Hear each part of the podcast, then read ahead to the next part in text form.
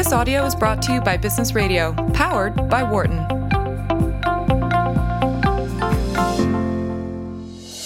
Welcome back to Women at Work and our weekly conversation about how we can get more women to join, stay, succeed, and lead in the workplace and make a more diverse and inclusive community while we're at it. I'm your host, Laura Zarrow, Executive Director of Wharton People Analytics, and in this half hour, we're going to discuss what may be one of the most powerful antidotes to bias and bigotry, which is actually when we focus on its presence within ourselves. We're going to be doing this with a man who has done just that in his powerful powerful and provocative work. I became aware of Professor George Yancy through his recent opinion piece in the New York Times titled hashtag I am sexist, um, which then led me to his enormously potent Dear White America that had been published on Christmas Eve just a few years ago. Um, that also has served as the prompt or the catalyst for his recent book Backlash. George's impressive work includes a whole body of scholarly work in his life as a philosophy professor. Um, he's really interested in ways to engage philosophy dynamically to practice frank speech, or what we're going to discuss as courageous speech within and outside of the classroom. He has authored, edited, and co edited numerous books, articles, and chapters. He's been quoted worldwide, including places as far away as Turkey, Australia, South Africa, and Sweden. He's the Philosophy of Race book series editor at Lexington. Lexington Books, and fortunately for us, our guest today on Women at Work. George, welcome to the show. We are really honored to have you. No, thank you for having me. Thanks for that wonderful introduction as well. um, so, George, talk to me about why you wrote hashtag I am sexist in the New York Times and why you wrote it now. Yeah, I, I felt that uh, there was a need for um, males in our society, you know, those who identify as males, cisgendered, heterosexual males, uh, to begin to think about ways in which they perpetuate forms of misogyny, patriarchy and sexism in ways that they may not understand that they do. Uh, and that idea is consistent with the way in which I think about uh, whiteness. It's the way in which I. It's consistent with the way in which I think about white supremacy. Uh, so, to give you an example, in my in my article "Dear White America," which I wrote in 2015 for the New York Times, and that piece actually came out on uh, Christmas Eve, which was kind of interesting because I referred to the letter as a gift in fact, I refer to it as a, a, letter of love. And in that in that particular article, I decided to, as it were, come out as a sexist uh, in order to build a bridge, as it were, between myself and those white individuals um, with whom I was speaking and trying to get them to identify ways in which their racism operates both blatantly and subtly. And so the idea was that if I were to talk about my own sexism and to come out as a sexist, uh, that would hold up a kind of uh, a, a way in which they could model what uh, they were seeing in me as a level of honesty and courageous speech, and that they would model that and hence also begin to talk courageously about their uh, about their whiteness and white privilege. But of course, in that case, there was a great deal of backlash. Um, and uh, in terms of what actually happened, is I was called all kinds of names, uh, and I needed police presence during my my lectures um, at various universities, and even uh, during my uh, even during cases where I where I teach at the university, I had to have police presence. So so I thought to myself, well, I think I need another piece, right? And and why did I need this piece? I needed it in the light of the the Kavanaugh situation. I needed it uh, in the light of you know Bill Cosby uh, having been arrested and of course now uh, having been charged and now doing prison time. Weinstein, uh, the entire um, hashtag Me Too movement. I thought it's necessary for me as a male uh, to to speak clearly and unambiguously about his sexism and the ways in which he perpetuates sexism, either through certain kinds of um, pornographic, uh, my pornographic imaginary, or in terms of the way in which I engage in, which is an extension of that, fragmenting women's bodies on a on a daily basis and what that means, or the way in which I'm just sort of part of this structure, call it patriarchy, and the ways in which I may not even realize or have thought about because they're so commonsensical uh, the ways in which I have come to perpetuate violence against women. So, George, So I want to really, it was really a time. Yeah. I want to break this down because there's so much in what you did and in what you just said. Um, and I'm going to translate it. I'm going to try and translate it for our listeners through my own experience with it um, and help me see if I'm understanding it and where the power in it comes from. So when I read hashtag I am sexist, I even wrote you a note on Twitter because I was so grateful and blown away that i- the in it you make very clear that you love and respect women. You even talk about how your relationship with your own wife has led you to learn about these aspects of yourself. And that it showed me a man who was saying, I actually respect women enough that I'm going to stand up and own this part of me so that I can do a better job of treating women as equals. Am I hmm. understanding it correctly? Oh, absolutely. In, in, in fact, well stated. um, I, I think, you know, look, it's not just, you know, that I was invested in sort of, um, you know, m- making it clear that, uh, well, maybe I should say this. I was very much invested in making it clear that I am an individual who, if you look at the word misogynist, it actually means to hate women. Now, I'm not a hater of women, but yet I am this male who has, from a very young age, been inculcated by cultural assumptions, uh, certain notions about gender divisions. And I give this uh, wonderful example of my wife. Well, before before we got married, uh, I wanted her to take on my last name, and and I said this because I thought she had her father's name, which of course she she does, and I thought, well, that's an instance of patriarchy, so take my name. And then of course she said, look, I I like my name; it's a part of my identity. So what I was saying in essence is that let I want you to have my name so that you can identify with me, the uh, alleged uh, you know figure who has power right in the society. And then she offered something which was quite profound. She said, "Well, why don't we both change our last names?" And of course, I then dropped the ball. In other words, I wasn't able to be as flexible with that, right? But you know, part of it, what in what in what she was saying, and what I disclosed, obviously in the in the I, the hashtag I am sexist piece, is that here's a case where, as a male, I'm assuming that I have this authority, and that she then is the person who is supposed to give up something to be in a relationship with me. So while it's true that I'm married, there is nothing incompatible about being married and yet being a sexist, right? And so that's what I was doing. I was trying, and, and, and by extension, trying to communicate that, I think, to other men to say just because we love women, just because we want to do good by women, just because we talk about um, justice and and fair, you know, fair play and equity, it doesn't mean that we have failed in our lives to continue the perpetuation of male supremacy or patriarchy. So, George, this then taps into Dear White America. So, when I read it, um, I remember this sense of profound discomfort that you kind of experience when you're facing an uncomfortable truth, almost like when you get on the scale.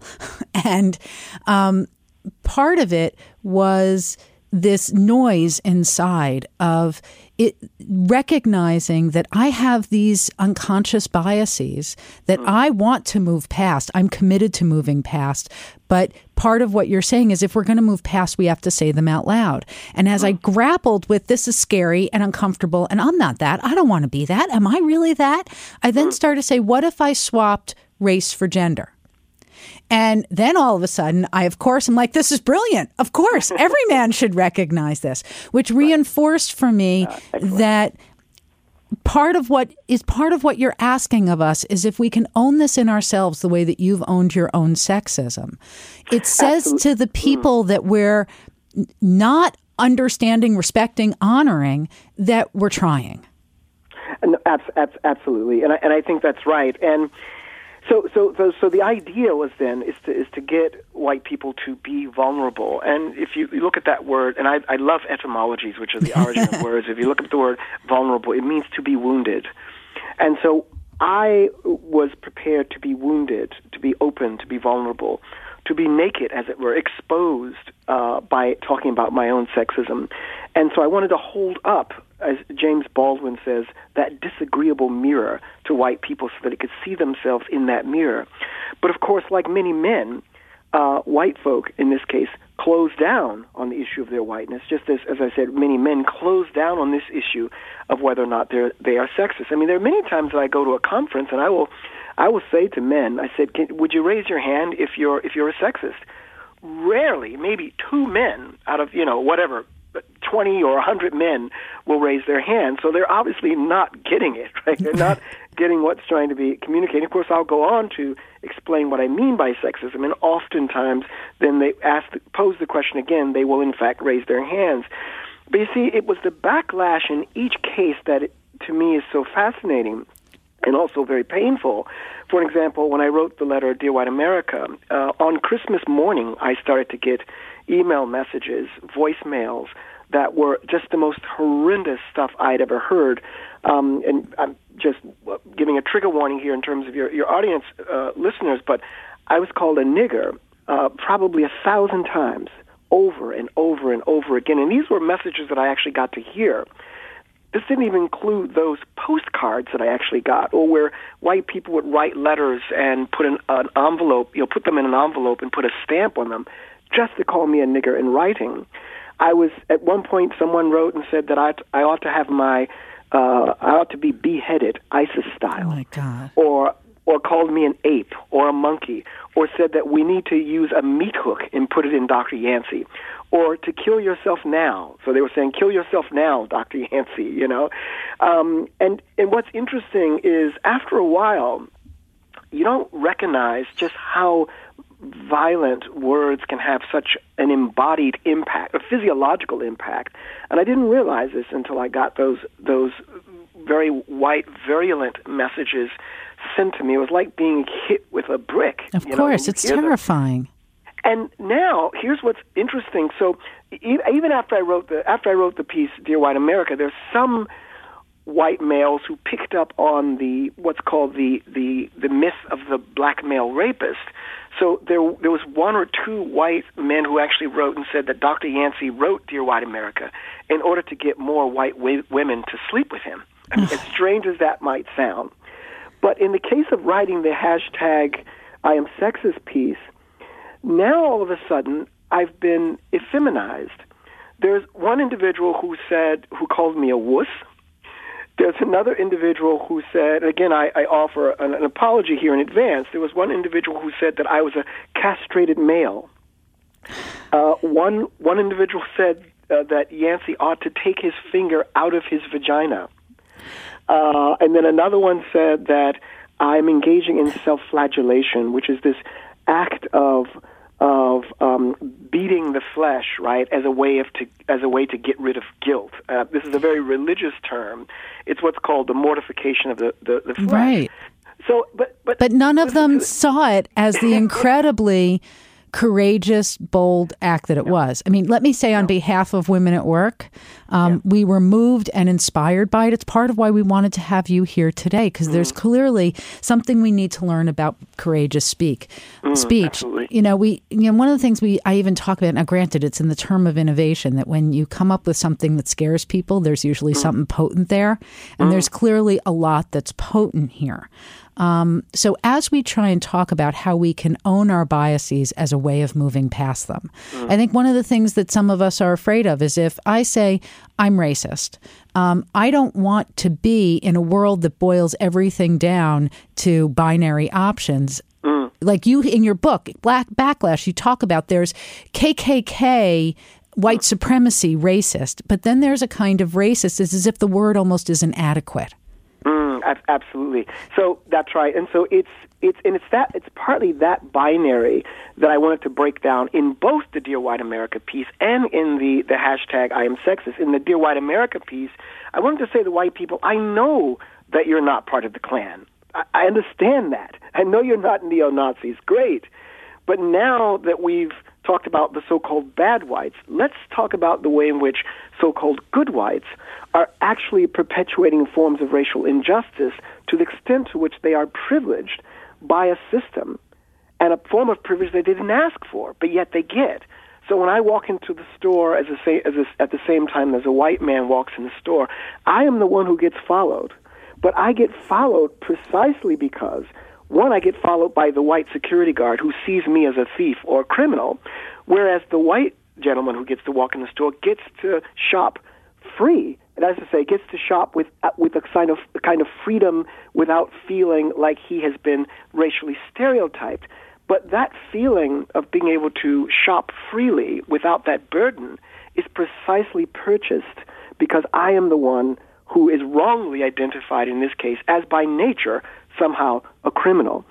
And so I too wanted to challenge this idea with regard to sexism. I mean, I know that I'm, for example, not like Harvey Weinstein, and I know that I'm not like, like Bill Cosby. I have not committed sort of these, these forms of sexual assault or violence in that particular form. But I want to challenge the bifurcation or the binary between the good male and the bad male, or let's say the passive sexist versus the active sexist. And I want to say that there's a way in which, as men, we've internalized too much of, of toxic male masculinity to all of a sudden think that we're free of it and that it doesn't mediate our interactions with women. And two, based on our position within a culture that's predicated on male supremacy, there is no way that we cannot do violence to women because we're part of that system. And not so, seeing it because it, it's so much a part, it, you're such a part of it.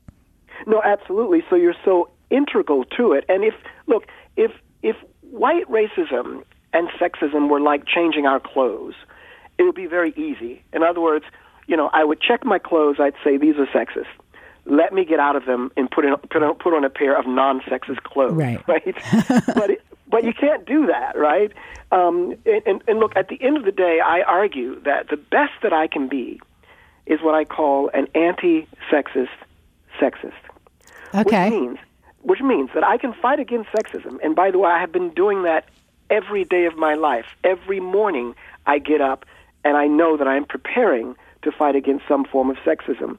But at the end of the day, because sexism is a part of a structure, and because it's part of a psychic dimension that I that is that has been inculcated into my very way of looking at the world, I can't get out of it. I mean, in other words, I can't do away with it just through a single act. So too with white supremacy and whiteness or white racism one can be an anti-racist racist. So even as one fights against racism, and I think that we ought to do that, at the end of the day, racism is so much a part of who we, who whites are psychologically, built into their affects, built into their bodies, built into the way they perceive the world, that, and also built into the structure of white privilege that they can't get on the outside of it. So, so what I yeah. So it's almost as if like we're recovering alcoholics, we're recovering sexists and recovering racists. Yeah. Like it. A, yeah.